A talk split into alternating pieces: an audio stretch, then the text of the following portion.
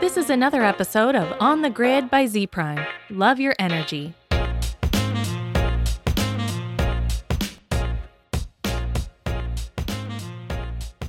Hello, everybody. Welcome back to Z Prime on the Grid. I'm Dylan Lockwood. Joining me is my co host, Joyce Dooley. Joyce, how are you doing today? Doing fantastic, Dylan. Thank you. How are you? I'm doing pretty good because we're uh, doing something we haven't done in a while, and we're talking about electric vehicles. And we're talking to someone uh, we haven't talked to in a long while. Uh, we've got back on the show today, manager uh, for electric vehicles and emerging technology at Austin Energy, Karl Popham. Karl, welcome back. How are you doing? Oh, it's good to be back. A fan of the show. Uh, I think I was on episode one when y'all needed a guinea pig, and yes, circled back we have so much to talk about today. It is really exciting. So I'm glad to get a chance to circle back with the Z crew here and chat about what's going on in the EV scene. All right, and if uh, if Z Crew takes off, we'll we'll, uh, we'll make sure you get royalties for that. Um, thank you, thank you. One cent for every time it's mentioned. yeah, that's that's Karl. That Karl owns that hashtag now. Oh, uh, I've already I've already uh, trademarked uh, Z Crew a bit in reference to you guys as a third party observer on uh, social media. So I, I'm I'm doubling down on the Z. Thanks for doing the good work for us. I'm feeling pretty good about it. Worked with the Z crew for years now, and I, yeah, I, I just feel like it encapsulates uh, the brand a bit. But you know what? You can have it for free. How's that? Giving it. Awesome. We appreciate that. Um, so just to catch up, as it were, how have Austin Energy's uh, electric vehicle programs been um, evolving over the past uh, year or so since we last talked? Well, I'd say surprisingly gangbusters. And the reason why I say surprisingly is there's this something called a pandemic that hit. I don't know if you heard about it. So I don't know if we need to. Yeah, we've talked about it once or twice.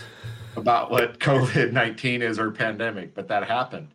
Um, so one is we saw we launched some some new programs or expansions uh, for example, our DC fast rollout, uh, all that construction of DC fast stations, all about Austin. So 30, 30 new DC fast stations to go on top of about the 1100 or so level two. That all happened right in the middle of the pandemic. That construction uh, was complete. So now we've kind of rounded out the um, uh, the EV uh, charging station infrastructure to have a, a pretty good representation and growing of DC fast. Another major thing that happened over this year is the acceleration of our local transit authority, Cap Metro, going all electric. So they made a public claim that they're never going to buy a fossil fuel bus again.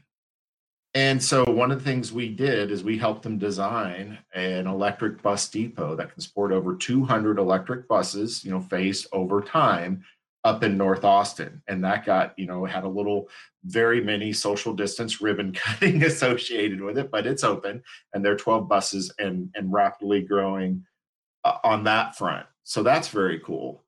And I would say the thing that I'm, I'm kind of most excited about, and, you know, if I get to, you know, promote anything today, I'm going to, I'm going to recommend everyone check out the new Austin community EV buyer's guide. So that's ev.austinenergy.com.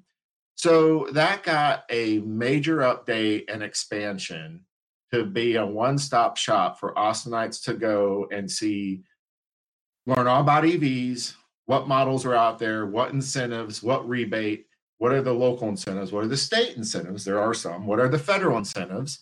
And then what are the dealerships doing?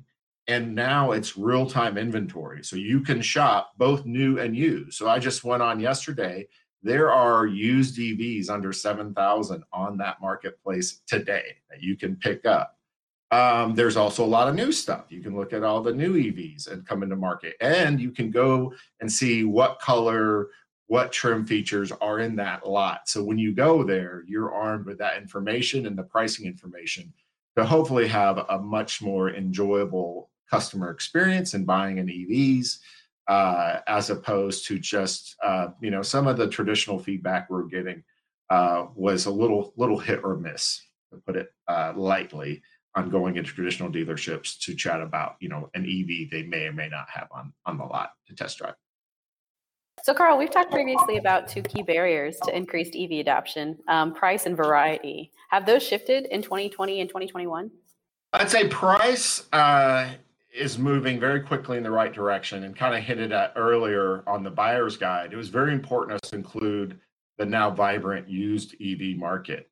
People are getting into under 7,000, under 8,000, uh, low mileage, great deals, low total cost of ownership, no oil changes, you know, all the great things you expected in an EV and that very low used sticker price. So I'd say price, we're seeing a lot more variety because we're starting to see a vibrant used market um, at least on price. Variety, we're on the cusp, we're on the edge. We as an industry are still primarily com- competing on this sedan or this sedan or this sedan, and maybe a sedan slightly jacked up when we call it a crossover. But so I, I did pull some numbers. So looking at January's numbers, um, the sedan market only represented about 25% of the total US market in sales in January. So we're competing, we being the EV industry, a slice of a slice. So until we have variety that includes ready to go and availability of trucks and SUVs, I'm going to say we don't have variety. Till we get out of the sedan only play, the industry doesn't have variety. Um, now, I think once again, we're on the cusp of having some real variety and some very interesting models. You're also seeing Tesla posting very good numbers. So I pulled their numbers from January last year, January this year. They had a 20% increase in sales. Uh, you know, Tesla knows how to sell cars.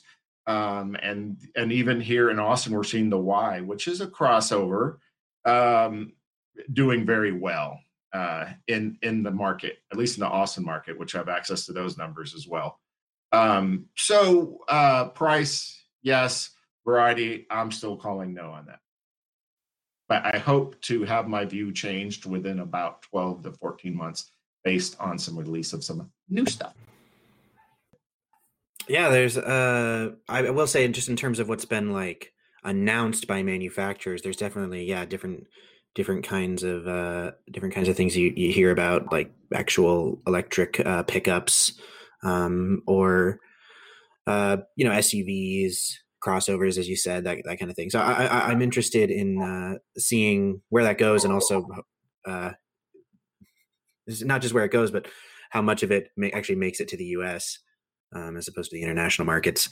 Uh, so the good news on that front typically trucks and SUVs will make the US market because that is where we still dominate dominate as a market, trucks and SUVs. Sedans, it's hit or miss. Is it going to come to the US or just be in this part of the world that's doing bigger and better? But the good news is, and that's one of the reasons why when you look at EVs, it's a global market. If you look at global market, it's still about sedans and efficient vehicles. We look at what's going on in Europe or China there is i mean i used to live in london. There wasn't a lot of trucks. Just people don't just drive in trucks and big they're all in these sedans and little sedans. It's a much bigger market there. So in some ways that's one of the reasons i think we're seeing a little bit of laggard in the truck and suv because it's such a big uh, component of the us market not necessarily a lot of the other uh, adoption areas. Like norway doesn't drive a lot of trucks. Uh, but also there are some technical issues and just just a difference in trucks and SUVs versus sedans, I think might have made it a little slower roll. So, uh, I guess what what are some of the things that are still in the still in the way? Because we talked about you know what what's changed for the better. What's sort of still in the way of uh, the I guess for lack of a better phrase, mainstream mainstream adoption from uh, from a consumer perspective. Well, uh, you know, I don't mean to completely harp on trucks and SUVs, but we have to reiterate that point. That's the majority of the U.S. market right now. Um, and I think what we've seen is some of the big traditional manufacturers, I'm going to call sleeping giants. I think the sleeping giants have woken and are getting ready to help provide desirable products and smart marketing, how to market those products and bring that know how to the market and really take off. With that said, if you look at traditional hype cycles and adoption, 3% is a number that's thrown around as time when you can really start seeing that hockey stick of adoption. So here in Austin, uh, we're at uh, month over month, 3.5% of new EV sales or registrations are EVs. So we're just hitting that sweet spot so we could see an acceleration. You combine that with some of these sleeping giants and what they're doing. Uh, so, you know, GM is, you know, their claim is an all electric future with a commitment of 30 new global electric vehicles by 2025. That's not far away. So you're seeing the Hummer and some other things like that. It's kind of in, kind of interesting. Ford's announcement of 29 billion dollars to compete in this market and potentially the biggest game changer arguably ever in the modern EV movement is the electric Ford F-150 Lightning. I don't think we can underestimate what Ford is bringing to the table. And then not only what they're bringing to the table of having a truck, but the number one consumer vehicle sold in the US is the Ford F 150. No one else is beats it. So it is the, and so they're using the same branding, they're using that know how. And I think they very smartly are presenting this as a desirable vehicle that fundamentally caters to consumers and what they want in a vehicle not trying to create a vehicle and how we're going to change the consumer to fit to this new product. When you're talking about marketing, um, we'll you know we'll sort of get into the the uh, EV industry and lifestyle as a whole, but uh, what about Austin Energy specifically? Uh, are you doing things to promote EVs among your customer base, like to, to encourage to encouraging people to buy them, or are you doing a bit more hands off and just making resources available to uh, people who do make that choice? Yeah, we're very proactive and engaged with our community in marketing and outreach of EVs. When utilities come to us, so our utility is very mature now. We're getting ready to have our 10 year anniversary. So, so fun fact. So I, I had the the opportunity to co-found and lead this team now for 10 years and I get a lot of utilities just now coming into developing EV programs um, in this space. And I give the same advice pretty universally where to start. Always start with marketing and outreach. Have some strategic vision. Start setting yourself in the community as being a leader. Uh, one, is it's going to help you kind of accelerate the adoption, and there's a lot of upsides for utilities. Uh, two is there is a lot of policy decisions being made about your industry and your future programs. And if you're not seen as a thought leader in the space, you know, the old adage is you're either at the table or on the table. I think utilities who are thinking this isn't happening or being passive aggressive or other ways of just really slow rolling they're going to be on the table and other people are going to make decisions about your models what you can and can't do how you can price things who can do what when and where because other people with other interests are going to make the decisions for you. So always start with marketing outreach. So to answer the question what we're doing is yes so one is go to pluginaustin.com that is our team's just kind of program website you can see a lot of cool stuff there uh, one, we have a very uh, popular mascot here in Austin. Uh, it is a member of my team, Stevie, the EV loving T Rex. Uh, Stevie's views on uh, social media has 30 second to 60 second clips to kind of myth bust, and they're just kind of fun. They now have over a million views. And just as interesting is over 92% of the participants who stumble across one of these Stevie videos watch it to completion. So 92% completion rate, well over a million views and growing. Um, so we really think we're getting the word out there. And then with the buyer's guide, ev.austinenergy.com, that's really the call to action. So you have the things like Stevie and, and other kind of cutesy things, but they, they do have important messages behind it. Um, we're also interested or have started uh, we're even thinking about you know how can this be a national campaign? So the city of indianapolis just recently launched their own ev loving t-rex. Uh, stevie made a few cameos to, to help with the launch. And I would love to see other cities doing this. And then we all celebrate in about three years, bring all the, the different uh, EV loving T-Rex into Austin, uh, have a 5K run and a celebration. And, uh, and then we reflect on that because, um, uh, you know, I think there's a lot utilities can do. There's a lot. And at the end of the day, how my team has always kind of operated, we've operated more like a startup uh, culture embedded in a larger utility framework. And the very first thing successful startups do is they look at market share. How can we get as much market? So, our market share is how can we accelerate adoption of EVs? There's also a very clear financial backend for utilities because these cars plug in. So, on average, every EV that comes into our territory, we know is worth about $385 of new EV revenue per year. So if you start looking at potential scenario planning or projections in Austin, uh, you know, as early as 2030, we're talking over 280 million of year new revenue um, for util for for utility like Austin Energy. This isn't just utilities and tech. This is Austin Energy as a city-owned utility could capture over 200 million dollars in new revenue by 2030 on just consumer EV adoption alone. Not even talking about public transit short haul or long haul. Um, so you kind of mentioned some of the things that utilities should be doing from getting started and how they should uh, build that thought leadership piece. But what are some of the ways that you've seen um, how utilities have started thinking differently about EVs or how they're changing to keep up? The number one thing I've experienced, and so you know, I mentioned earlier, perspective of someone who's been leading an EV program at a utility for 10 years 10 years ago, it was this isn't happening. Why is Austin Energy investing in this? Seven years ago, it was, well, maybe it will happen. Yeah, what's the risk versus reward? How can we invest now? The discussion now is no longer about if, it's about when and how quickly. What are we going to do about it? Uh, EV programs and electrification are now front of the docket of conferences, of content. There's a lot of interest because the genie's out of the bottle, and whether utilities like it or not, this is happening. And I think, like any opportunity, there's also risk. So, how do you maximize the opportunities for utilities?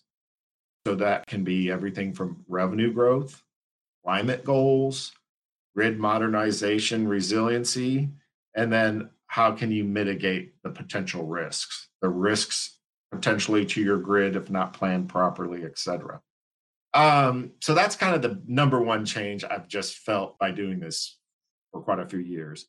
And I would also say utilities who, when they start doing a deeper dive, are getting away from, well, this is load growth. EVs is just load growth, which load growth is a disservice to what EVs are for utilities. Load growth to me assumes you're growing more of the same.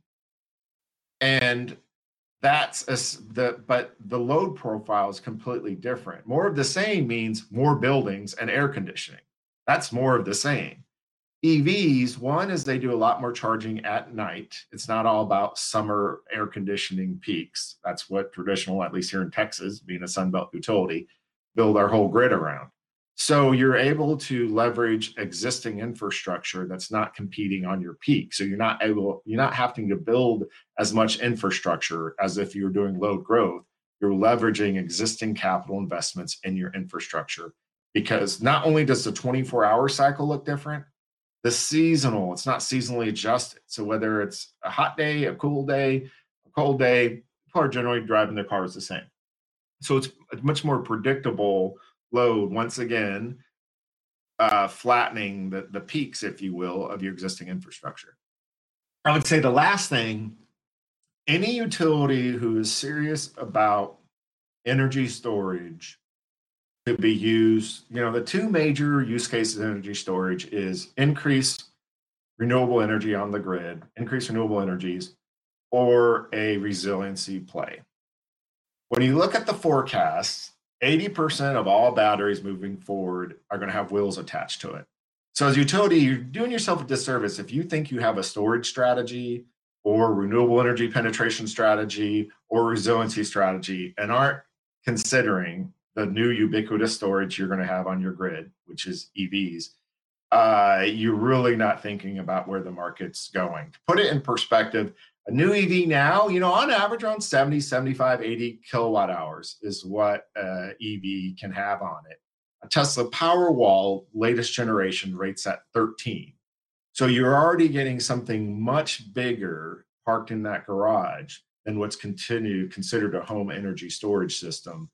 And it's a sunk cost. The battery has already been sunk cost into it. So there, there's a lot more opportunities, whether it's uh, vehicle to home, vehicle to grid, demand response, all those type of things. We have pilots in all those um, as ways for utilities to kind of shape the future and take and once again maximize the opportunities minimize the risks in these evs coming into your can i ask just a quick follow-up about the about the demand response thing just because that's something i've been hearing about uh, through through the grapevine like is because that's that's something that was used to be like an idea but now i think it's being you have a pilot being put in practice is there a model for that yet or uh, what, what's being tried right now in, in on that end so demand response. So several years ago, you know, pretty early in the market, we were part of an ARPA E grant to do demand response for EV charging.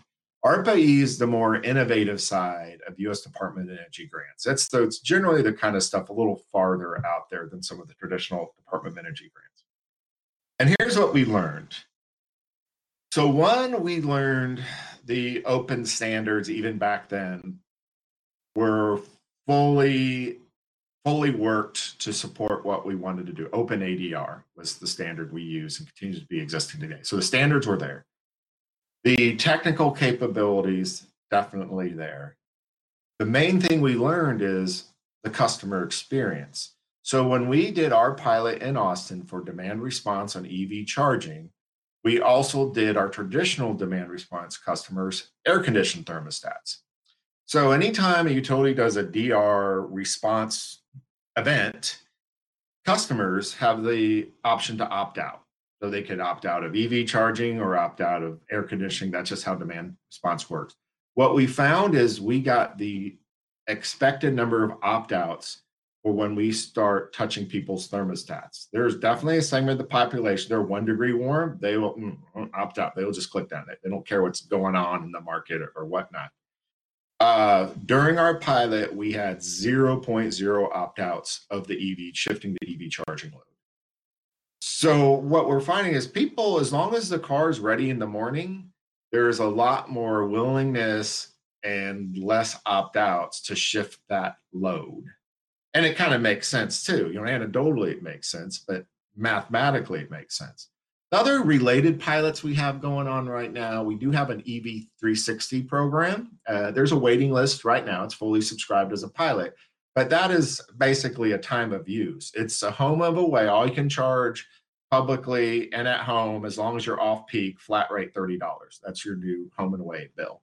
If you charge during peak, we charge you a very punitive 41 cents a kilowatt hour. And here's what we found about that out of the 100 participants right now, it works 100% of the time for 99% of the pilot participants. Well, there's just one guy, just doesn't care. I need to sit down and have focus group with that one guy and, and figure that out. Um, but so, but we have seen that's another way to shape that load that people are willing to 99% of the time uh, agree with. You, you can you can definitely do it. And the last thing is we do have a vehicle to grid demonstration as part of the Austin Shines project. That was part of an aggregated load of um, residential uh, fixed stationary storage systems. And the lesson learned there is technically it very it works very well. It's very responsive, but we think the commercial products of that uh, bidirectional flow, that 10 gate type of system, is too expensive and a little too clunky for consumer use at this time. So we're getting there, and technically it performed well. It just was too expensive. The, the, the cost of that particular unit was the same cost of the Nissan Leaf we bought. So, you know, that ain't good. but we're already seeing much more affordable units in Japan, uh, and other places. It's just a matter of being commercially commercially available, UL listed, all the things we look for here in the U.S. market.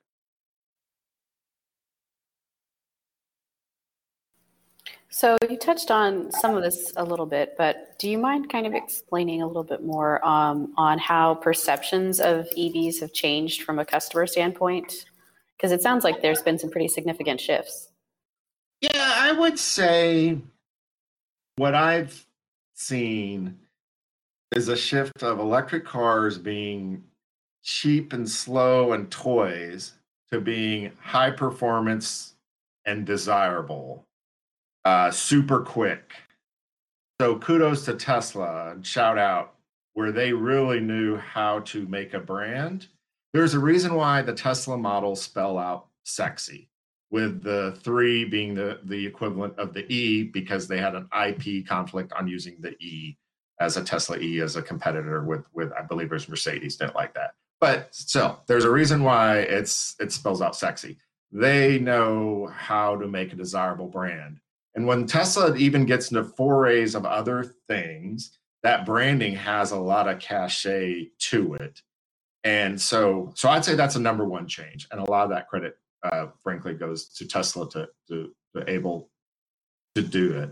And I think more people, as you're starting to get to that 3% adoption, are now no longer just hearing about cars anecdotally or maybe a Super Bowl ad, but they now have a neighbor who has one or a coworker and that's a trusted advisor once a neighborhood so what you do see with ev adoption it does happen in clusters so whether clusters is home one person gets one and we still see a few more coming because they also their neighbor likes talking about it.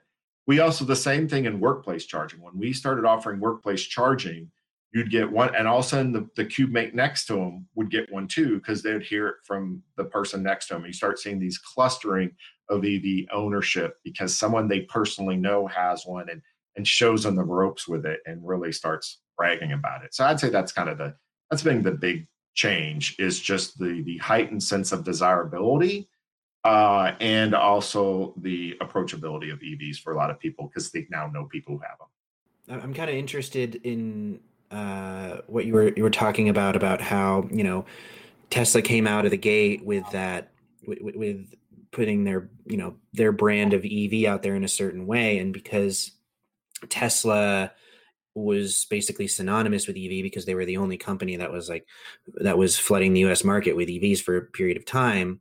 I think that uh, maybe you can correct me if I'm wrong here, but I feel like that brand sort of um, overwrote, maybe not overwrote, but that brand sort of defined what what owning an EV is, which is that it's owning it as kind of like a luxury item, an interesting piece of tech that has gull wing doors and can shift lanes automatically, um, and be, and you know beep at you if you're not doing if you're not if you're not uh, driving well and that and that sort of thing. So I, am I'm, I'm curious if even as prices for other kinds of EVs are are going down and and, and even some Teslas, uh, if that sort of idea of EVs as a luxury item, if that's something that's changing among the consumer populace due to the factors you were talking about. Yeah, so we we do have an equity inclusion over three years running called EVs for Everyone to really try to expand the demographic and sense of inclusion. Um, so hence why it's important to us to include used mark used car deals on the Austin Community uh, Buyer's Guide, ev.austinenergy.com.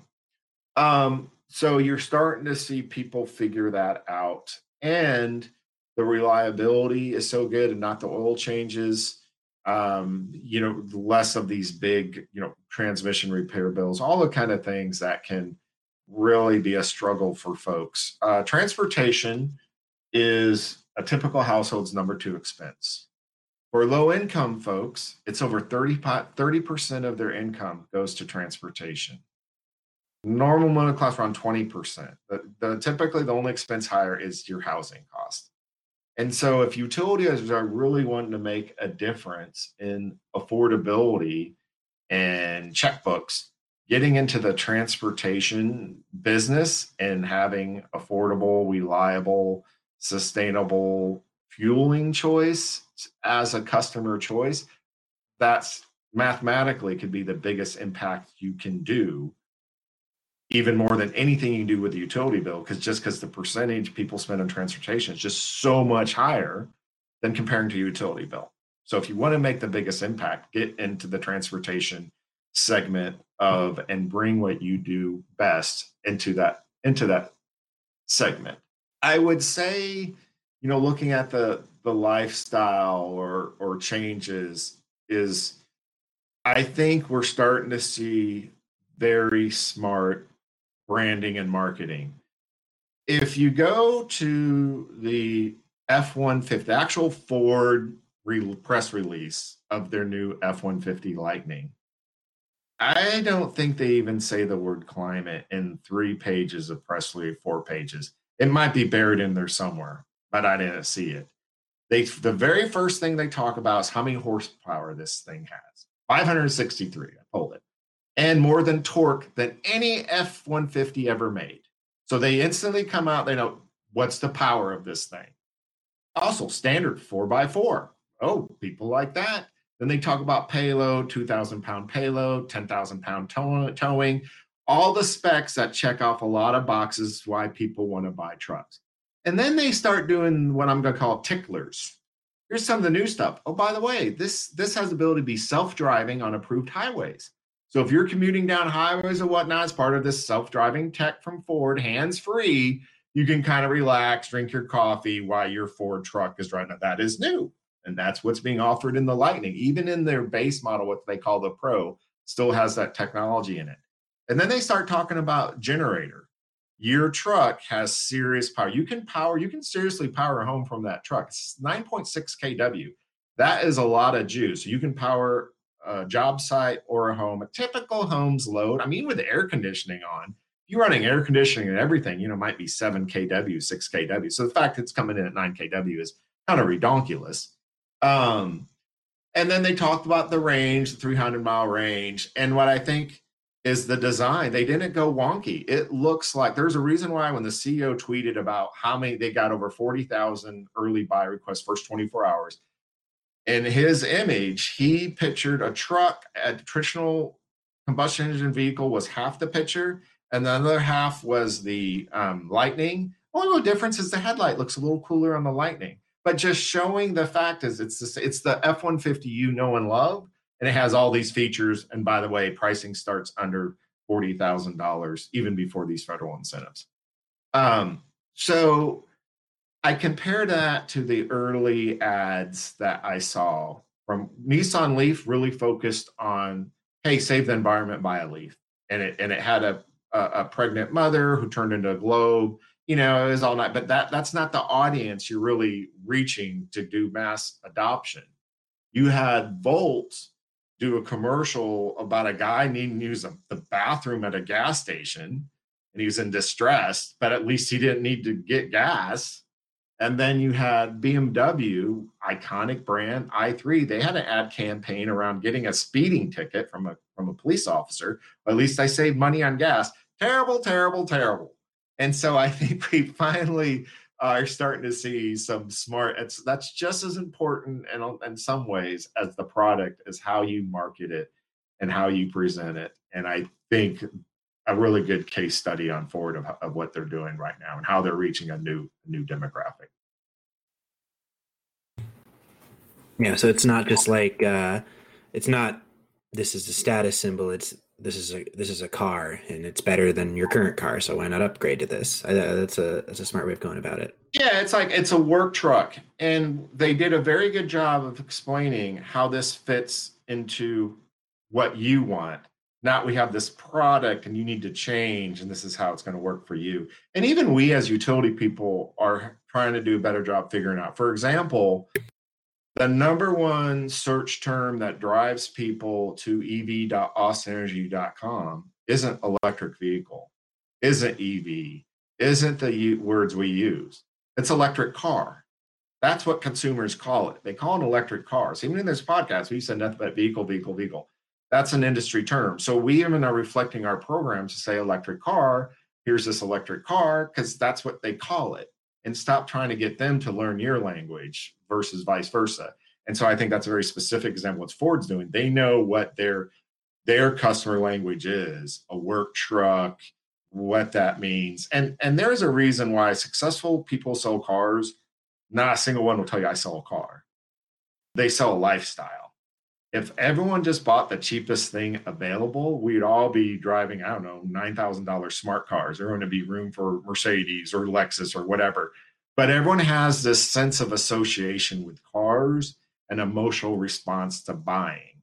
And even in our early focus groups, when we launched our first campaigns, far and away the number one reason people buying cars is kind of the fun and cool aspect, the lifestyle.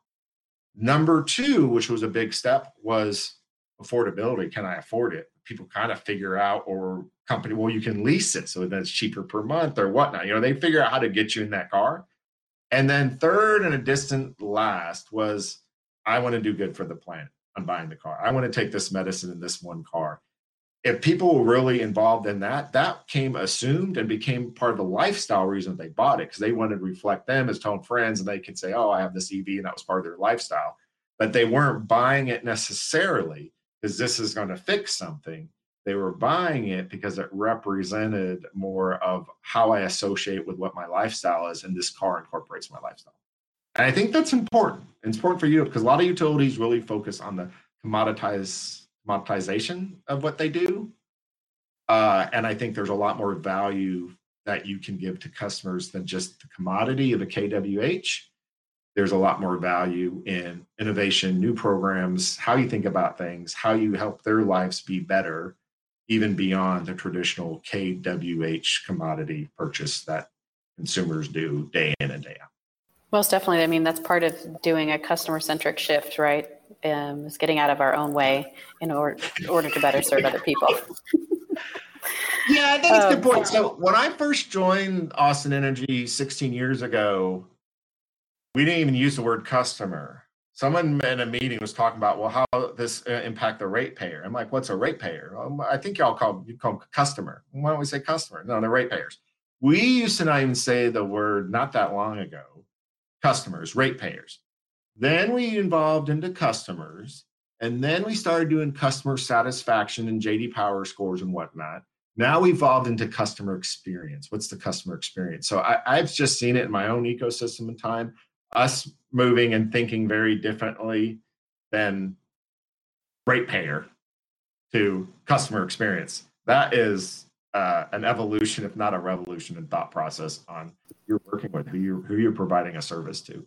Well, now we got prosumer coming, so it's going to be a very interesting shift. Prosumer, yeah, and I think you know that it's really just kind of that informed consumer or consumer doing things that you know with distributed energy resource generation and other type technologies. These are all happening once again, whether utilities like it or not. People can self-inform and self-select and so it's really about utilities embracing that and being smart about it, frankly, and what their strategy is. Uh, but yeah, that's an excellent, excellent point. People are more informed, they definitely have a lot more access to information, whatnot, and their expectations are much higher. They want to do just about everything from a phone. If you don't have a strategy around how you can do everything with utility via the phone, or strategy on how millennials and people younger than millennials think about when they're interacting with companies in my opinion you're already way behind the times of where you need to be to be successful moving forward mm, most definitely um, so as some of that right so electric cars are part of the national conversation right now especially around combating climate change. Um, but what do you hope policymakers consider as they pay more attention to this space and the needs of the drivers and the power providers? Uh, you know regarding policy i do talk a lot to a lot of different policymakers both local state and federal and I add some of a few thoughts here. One, incentives do work, those rebates and those programs, and those are much better at federal or even in Texas state type budgets just to help defray because um, consumers, even though the total cost of ownership is much lower, they look at sticker price. So as you can massage that, fleet managers look at total cost of ownership. So different type of program, but consumers really focus on that first. Uh, you know, and the Biden plan mentions about 500,000 new stations. Um, here'd be my advice there. One is I really think we need to discourage, you know, as any kind of incentive program, subsidy, the 500,000, et cetera, is network infrastructure that only caters to a segment of your EV population.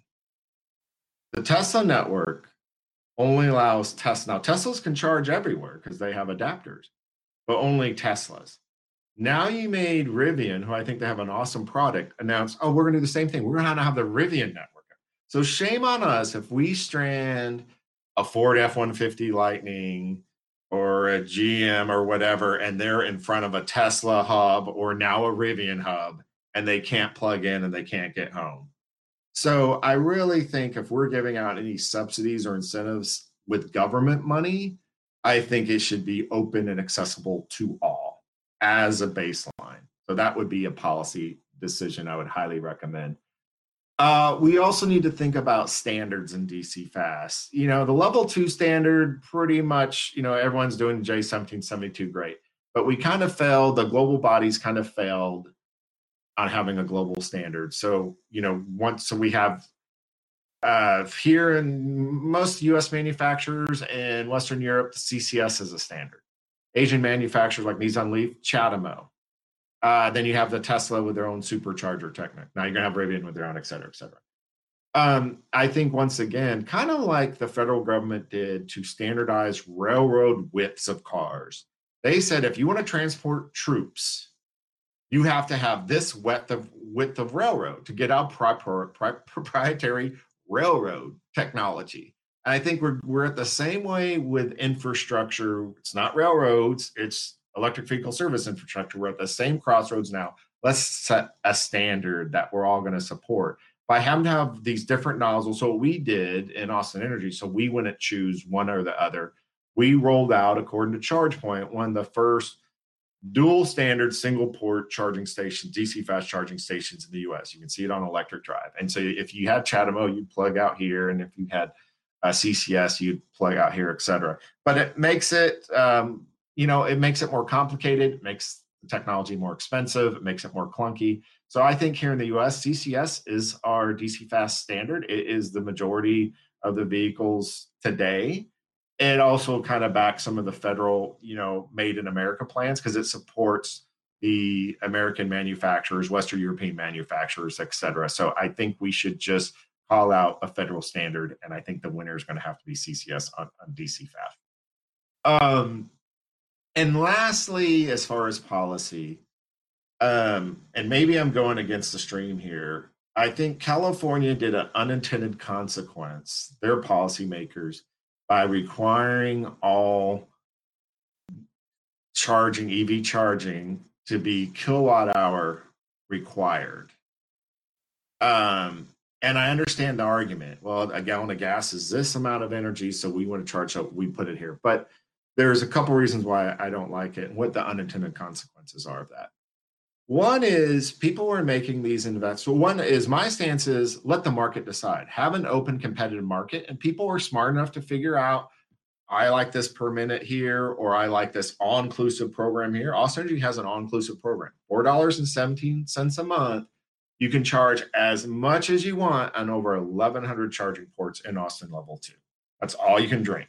It's not kilowatt hours, so that would not be compliant, quote unquote, uh, or per minute. The reason why I like per minute, why our DC fast network is a plug in, plug out per minute is for two reasons. One is just to recoup the investment, is the cost of that $100,000 per plug charging station isn't the pennies of kilowatt hours, it's the depreciation of the asset. And a per minute is a time based uh, value stream. So it more associates with cost recovery, and utilities are all about cost recovery. So it goes more aligned with the traditional utility business model of cost recovery. But two, and potentially more important, is I'm going to say customer experience.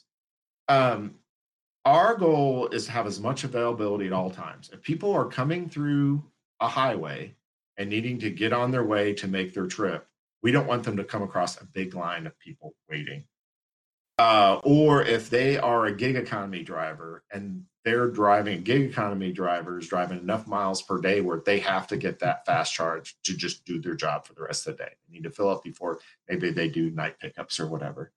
Um, the average stop of a when you have per minute, what we're seeing at least on around about 18 minutes. If you have kilowatt hour, your average stop will be about 45 to 50 minutes. And let me tell you the number one reason why is every vehicle that I'm aware of at around 80% of the battery being filled, it turns your very expensive, your very fancy, super fast charger to a crawl to protect its own battery. So that's why we want people to get to 80% and move off so the other people can get 80% and move off. That 80 to 20% can be 10 times longer to fill that part up than that up to 80% at no fault of the charger, no fault of the infrastructure, but the car manufacturing software to protect its own battery so it doesn't heat up that lithium ion batteries too fast. Um, so I, I, so I think it's just a disservice of trying to say, well, let's regulate this. Is let from a business standpoint, business models, let a competitive, robust market. I think there's space for all you can drink. I think there's space for per minute charging. I think there's space for kilowatt hours, and let people kind of decide what makes the most sense for them. Well, thank you for that, Karl. That's uh, something to something to chew on. Yes, chew away. Uh, but there's a lot of talk about it. I also talked to uh, this was an office of a of a of a U.S. Uh, U.S. congressman and one of the questions they asked was the, a lot of their stakeholders are talking about DC fast charge should be as easy as driving into a gas station, as easy as, as making that a policy, as driving into a gas station. should be easier. And yeah, my knee jerk reaction is that's terrible. I mean, one is once again, you're just placing how people do things in the past. So, first and foremost, 80% of all charging happens at home. So it's more like as easy as plugging in your cell phone. That that would more resonate of how charging really happening. Public infrastructure only counts for about 15, 20% of all charging. It's more now. So as easy as plugging into a cell phone is how easy it should be. That's probably the preferred method. But then with a gas station is is different. We want uh, ideally as as easy as getting charged from where you're to be already. So cars are either cars are parked 95% of the time. They only use 5% of the time. One study had out the 5% it's actually rolling its wheels, 1% is looking for parking. So very inefficient. So where the car is going to be naturally parked anyway? Home or work are your two best players. So workplace charging is a fantastic place to play. So it's easy as just going to work. You just don't even think of it. You go to work and charge, and that's how easy it should be. Or it's someplace you already want to be what I'm going to call the 20 minute amenity, coffee shop, those kind of things. Not too long. You don't want a movie house, not too short, but a relaxing 20 minute experience. Um, so yeah, and then I just don't like associating that, that just kind of limits the thinking. I mean, I get the point you're trying to put a correlation, but I think it's a real disservice on how easy charging can be and how to imagine a sustainable and not tying yourself to your rope of gas station and that's how we have to feel about it. So I, yeah, I notion is I, terrible. Yeah, so finding finding a yeah finding a way to uh, to work with like some of the some of the local businesses with the big parking lots to to do that. So like like my like the like the mall in downtown Spokane has EV charging on the on the in the parking unit. So I, I imagine you know finding ways to put those in like you know like ballparks or like uh I guess those are the malls and ballparks are the two things I think. I guess I'm, I'm, I'm kind of telling on myself right here. those are the, the places. No, yeah, you do. Uh, our new uh, Austin's first, I believe it's our first professional team. Our new soccer team. They do have uh, electric vehicle charging infrastructure up at that new stadium. Awesome. I mean, still go Sounders, but that's still pretty cool. Um, all right. Well, well, Karl, thanks for uh, thanks for being back on the show. I lo- love talking about uh, EVs. Um, so it's just good to good to hear how how you've been doing um, and how EVs are doing. Yeah, uh, business is booming. if you're a utility person and wanting to get EVs, it's a very exciting time. If you like constantly learning, learning something new every day, becoming completely irrelevant in six months because everything's changed.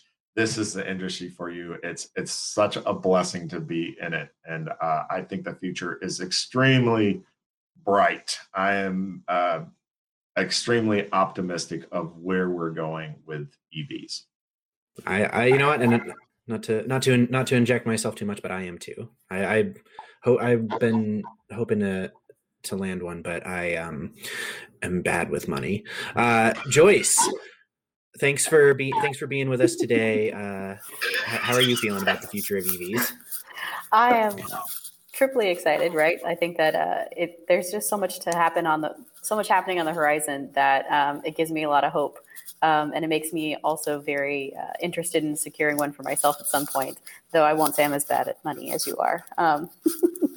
That's right. I own that. Check out ev.austinenergy.com. It's a great place to shop. I know y'all are all over the U.S., etc., but it's still still has a lot of good information for anyone, frankly. I'll have to do that. Thanks, Karl. Yeah, it was a good sneaky out. plug.